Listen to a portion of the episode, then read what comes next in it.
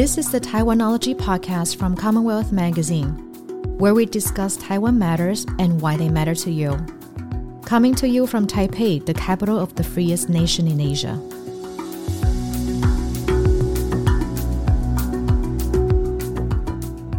Welcome to another episode of the Taiwanology podcast. This is your host, Kwangyin Liu from Commonwealth Magazine. Today, we will embark on a journey into cyber scamming in Taiwan. It not only touches our everyday lives, but also challenges the security of individuals and institutions in Taiwan. But how serious is it? Well, scamming has really transcended traditional boundaries and has taken on a digital form that knows no borders. Today, we aim to decipher the severity of the problem in Taiwan. Why does the island nation find itself grappling with some of the highest monetary losses in cyber scams among developed countries?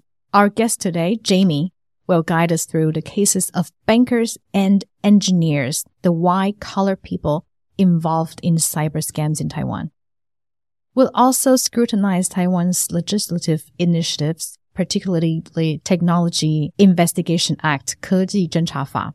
How will Taiwan really tackle these problems? So let us welcome Jamie Yang with us today. Hi, Jamie. Hi, Guang. So nice to be here. Okay, good. So he is our very own finance reporter from Commonwealth Magazine, and he's also one of the youngest reporters who just joined us half a year ago. Is that true? Yeah. So he has spent nearly two months following up on the leads uh, for this cover story. So thank you for being here. First of all, give us an introduction of scamming. What is the definition of scamming? According to an expert from Global Anti-Scam Alliance, it was established like three or four years ago. Pretty new. Yeah, pretty new. And C E O of the alliance, I quote, he said, "Scamming is when the gap between promise and delivery is huge." Okay, so like when you go on a website, you were promised that you will get a lot of returns if you invest, but in instead, you lo- lose all your money.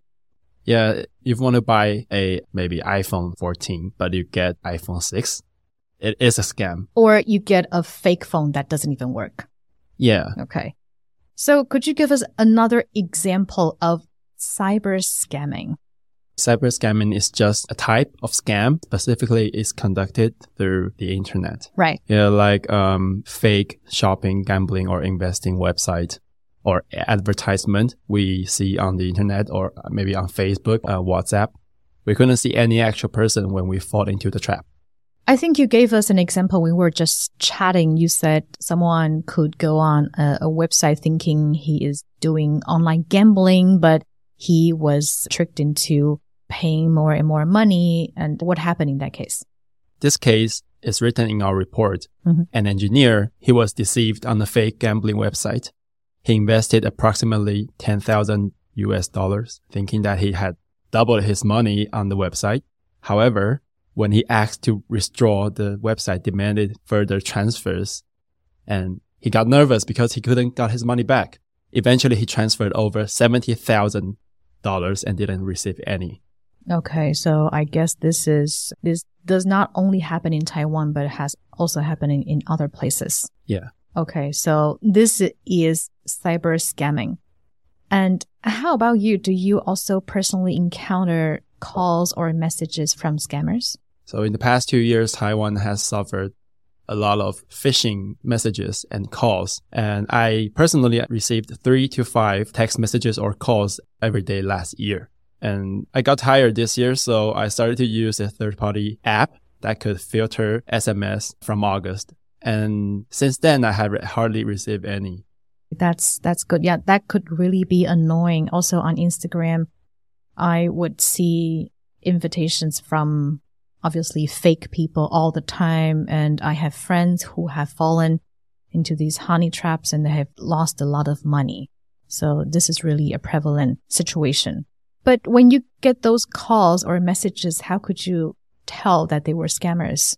I think if it's asking you to put money, over ninety percent are fake. Because uh, if the telecom company wants you to pay the bill, they will send you emails with their official email, not, not from just only text messages. Right, right. I think that's a good way to tell. But let's talk about the scamming landscape in Taiwan. Uh, I think we were looking at some report called Global State of Scams Report. How would you say about the the seriousness of the scamming situation in, in Taiwan? I would say it's really bad. Last year, Taiwan has seen a total financial loss from scams exceeding six point eight billion U S dollars, which accounts for approximately zero point nine percent of its almost G D P. Almost one percent of Taiwan's G D P. Yeah, almost one percent. Okay. And globally, how does that compare with other countries? So this places Taiwan at fifteenth out of forty-three countries, yet it stands as the number, the number one among developed countries.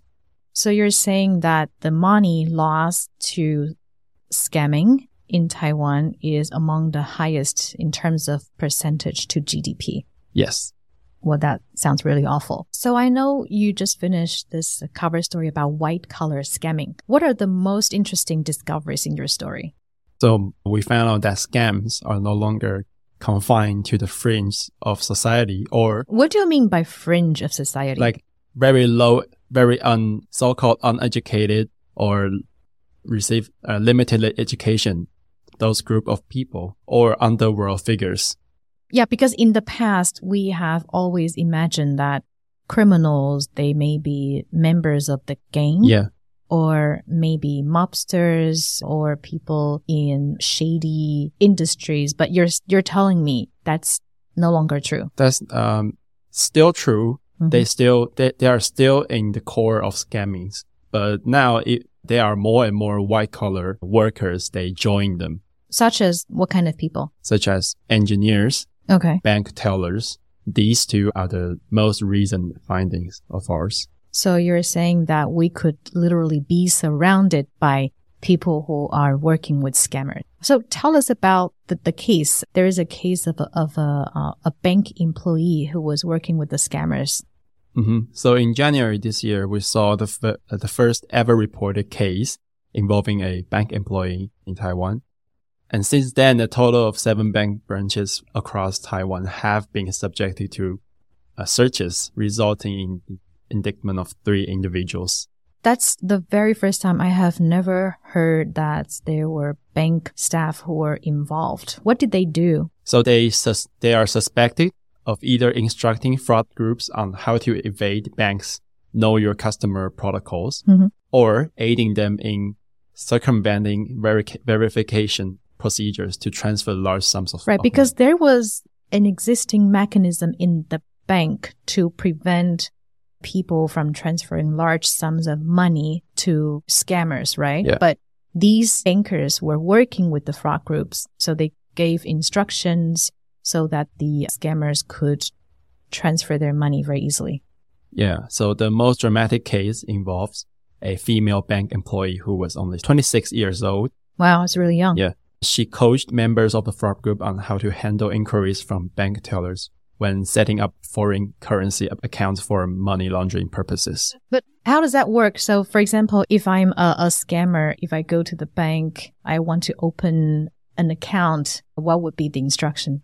Okay, so when scammers were asked about the purpose of the account, they were told to answer, I am going to buy American stock, instead of I'm going to buy cryptocurrencies, because the latter is mostly considered to be a la- money laundering tool. Right, I see. Yeah, but if I say I'm opening this account because I want to buy American securities and stock, then they will have to let me open it. Yeah, also they also train these scamming members to be to sound very certain, mm-hmm, to to be very clear at what they're doing. Yeah, like I know what I'm doing. I'm not just reading from a script. Yeah. Okay, this sounds all very nice and, and perfect. Then how was this woman caught? Okay, so this case came to light when prosecutors investigating several fraud cases discovered that several members of different fraud groups had mentioned the branch where this bank employee worked in their chat records. This particular bank branch. Yeah. So when the prosecutor searched the bank, they didn't know which employee was involved. So they searched the employees' phones and then asked the manager to identify the one who handled the most significant increases in transfer limits hmm. and opened the most foreign currency accounts, ultimately pinpointing this particular employee. Wow. Yeah, and the prosecutor asked the manager to ask this bank teller to go upstairs to give to give her a further search. So the bank teller didn't know she was under suspect. So she brought her phone with her, and the prosecutor examined her phone, discovered a call from one of, one of the uh, fraud group members. She was caught red-handed. Yeah. How much does she make working with the fraudsters? She made around fifty thousand U S dollars in just two months. And that, I believe, is like ten times her monthly salary or something. That was a really dramatic case. But I wonder if that was a single case, or is it a widespread situation where bank staffs are working with scammers in Taiwan? So the, I actually asked the prosecutor about this question. He believed that it will not be the only case. And it is proven that he's right. There are more and more cases coming out, at least seven. So how unique is this situation where the bank staffs are involved in fraudster groups? Is it only happening in Taiwan? Have you talked with any other people who are working on international scams? So in my knowledge, I search about it, I never find any bankers working with fraud groups. The most common way of bankers involved in frauds is that they steal data from the bank and sell it. Yeah, they sell personal information. Yeah. So from your research and reporting, you haven't seen any other cases in, in any other countries yes. where bank staffs are participating in the scams. Yeah, and we also talked with a journalist who was awarded for scam reports. Mm-hmm. He said he's never heard of this kind of cases yeah. in Hong Kong or anywhere else. Yeah, so even he was surprised. Yeah, he's very surprised. So why do you think that Taiwan has this unique trend that bank staffs are working with scamming? I think it's because scams has been a really serious problem in Taiwan for over twenty years. So the limit of bank transfers is around only thirty thousand N T D. And that's about one thousand U S dollars per day. Yeah, and it's really, really low. If you want to raise the limit, you have to go through a certain procedure by the bank. Right. So you're saying that because of this existing mechanism to keep the transaction amount low, the only way for the scammers to move a lot of money quickly is for them to work with the bank staff. That's really, really worrying and a very concerning trend. So did you find out why this twenty-seven-year-old woman would work with the scammers? Uh, we couldn't reach her. Uh, the prosecutor's sus- uh, speculation is that she might have some financial strains because she just got a new baby. Okay. And another question is, so where is the banker now and what might happen to her afterwards? Um, she was detained for two months before her indictment earlier this year. And mm-hmm. during the court proceedings around May to June, she was detained for an additional three months before being released on bail. As of now, we are still waiting for a ruling. Okay, and what kind of sentence will she get? At least seven years, since she's a banker. Right, seven years. Can we expect she uh, will get that? I believe so. But actually, she is a really rare case since she works for the banks, and there are special laws that would punish these kind of crimes. Right. So what kind of sentence do scammers usually get? Around four months to half a year. Why? Why so short? Um, it's because our police could only caught those uh, dummy account providers or those who withdraw the money for the sc- scam group leaders. They are really low-level participants. Right.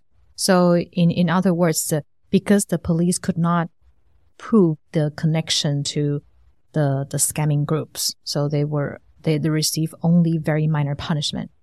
Yeah, and also the limited sentence for scamming in our criminal law is only up to five years. Some p- police and prosecutors will argue that it's not enough for prevention.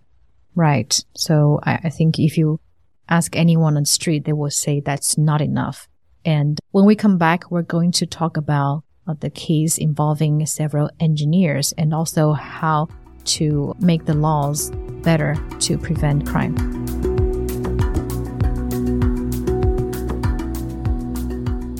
Welcome back to the Taiwanology podcast. I'm your host, Kwangyin Liu. In our studio today is Jamie Yang, the reporter from Commonwealth Magazine. Today we're talking about the scamming cases in, in Taiwan and how the situation are evolving into really more serious uh, than before. So you also reported on some engineers.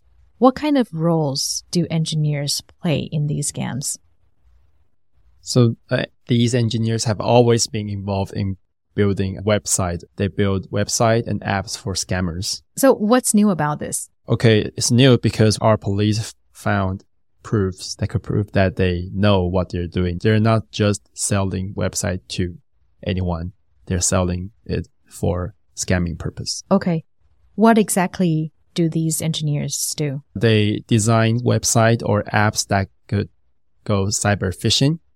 And in our reported case, there are three young engineers. They build, uh, like I said, website and apps with backdoors. Mm-hmm. Once users downloaded and installed these applications, scammers could access all data on their phones, including text messages, contact information, call logs, G P S, and more. And what's their business model? These engineers uh, charge monthly. Uh, the monthly fee for a website is only two hundred uh, U S D. So it's like I'm paying monthly fee for Netflix. I could also pay a monthly fee for a scamming website. Yes. And also they get paid in cryptocurrency. It makes it harder to to follow. Okay. What kind of people are these engineers? How old are they? So they are, the youngest, I believe, is only twenty-two years old, and he was a college student. Okay, so it's super young. How were they caught? Uh, it was the Indonesian police who discovered a fake Malaysian bank website conducting phishing activities, and uh, it was traced back to Taiwan. So what were these engineers thinking? Did they know that they were building websites for scammers, and did they know they were committing a crime? So surprisingly, they didn't feel they were doing anything wrong. Really? Yeah. One of them even said, I was just building a website. It was no different than working in any other software company. So that's how these engineers are justifying what they're doing. Right. So we have heard the cases about bank staff and engineers working with scammers in Taiwan. But how does Taiwan's cyber scamming landscape differ from other countries? Online fraud happens worldwide. We all mm-hmm. know that. Right. However, Taiwan seems to have a unique problem where uh, just uh, like I said, bank mm-hmm. employees were recruited as collaborators. Right. So I haven't cro- come across similar cases in any other countries. What does that say about Taiwan? The most al- alarming development in Taiwan is that fraudulent syndicates uh, have started openly recruiting individuals through social media platforms, specifically seeking those familiar with internal bank operations. So they are recruiting on social media. They post it on Facebook. Right. I think I also read in the cover story that the female bank staff that was caught, she was actively recruiting her coworkers from lunch. Yeah. She yeah. asked twice about it. The same person. To the same person. Right. Like, I'm working on this side gig. I'm making a lot of money. Would you like to join me? Yeah. And I am, I am, I was really surprised that her coworker didn't report her. I guess this just tells us how prevalent this problem is and how deep-seated the corruption goes. But then we really have to ask the question, what can the Taiwanese government do about it? Are there any legislation uh, attempts to combat scamming?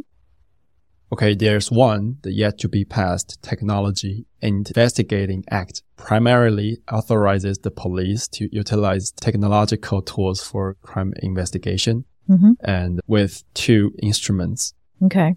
One one is the I M S I Catcher, a device installed in vehicles that can simulate telecom-based station signals, right. prompting targeted mobile phones to register. Allow law enforcement to locate these criminals through their phone signals. And the other one involves involves monitoring communication software to record conversations and calls already in use in some countries. So if these tools are really available in some countries, How? Why? Why is it that Taiwan cannot have access to these tools? Because both of these technologies have sparked controversies over human rights violations. Yeah, so it has been delayed for almost two years. Right, but I think with your cover story, the government will try to move more quickly. Yeah, that's what I hope so. Yeah, to implement these tools, because people, from what I'm hearing, people are really fed up with scamming. Right, so if we are going to consider the obstacles in implementing the anti-scamming legislation, what kind of roles can social media platforms play? I was reading in your cover story that the U K has introduced Online Safety Bill. So I think the social media platforms also have to react to scamming.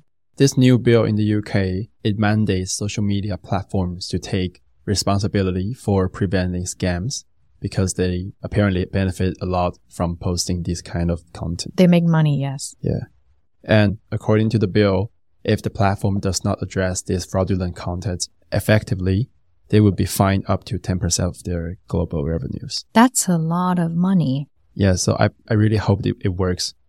Right, but that's in the U K, right? In in Taiwan, does the government have any uh, mandate over how the social media platforms can behave here? We are working on a similar strategy, but okay. So far we only passed a, a certain regulation that only regulates the investing advertisement. Right. So our government could only forcibly ask the platform to take take down the advertisement if it is related to false information about investing. So only a small chunk of the scamming advertisements. Yes. Okay. So we're really hoping that in the future we could in- introduce more regulation to um, these online platforms.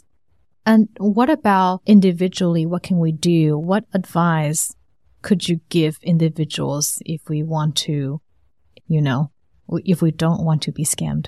So my suggestion is, before transferring any significant sums of money, the sum that would make you feel hurt, it's very crucial to verify the identity of the recipient mm-hmm. through like official website or anti-fraud hotlines provided by law enforcement.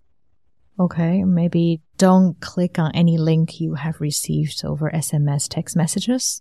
Yeah, so my rule is, if something appears to too good to be true, it probably is scam. Yeah, so I think that's a, a good rule of thumb. And finally, what kind of lessons can we learn from this story? So many people feel that nothing seems trustworthy mm-hmm. and everyone fears being deceived all the time. It's how we feel right now. It's really negative social atmosphere. We shouldn't become numb to it, nor should we accept it as the norm. There's so much that governments, businesses, individuals, everyone can do. Right. So I think your story and what you're saying, they should all contribute to keep this uh, situation in check. So thank you, Jamie. This is a, a very heavy episode. What we have talked about really opened my eyes, and not in a good way. So yeah, I really feel like we can be surrounded by scammers. Yeah, but I believe we will get better. Okay. Well, thank you for ending on a positive note. That wraps up today's episode. If you're interested in reading more about scamming in Taiwan, please visit Commonwealth English website and take a moment to leave a review or shoot us an email to share your thoughts. For more in-depth reports, check out Commonwealth English website. Our next episode will be available on December twenty-sixth. Special thanks to our producers Weiru Wang and Ian Huang. I'm your host, Kwangyin Liu. Follow Taiwanology on your favorite podcast platforms. And until next time, take care and stay informed.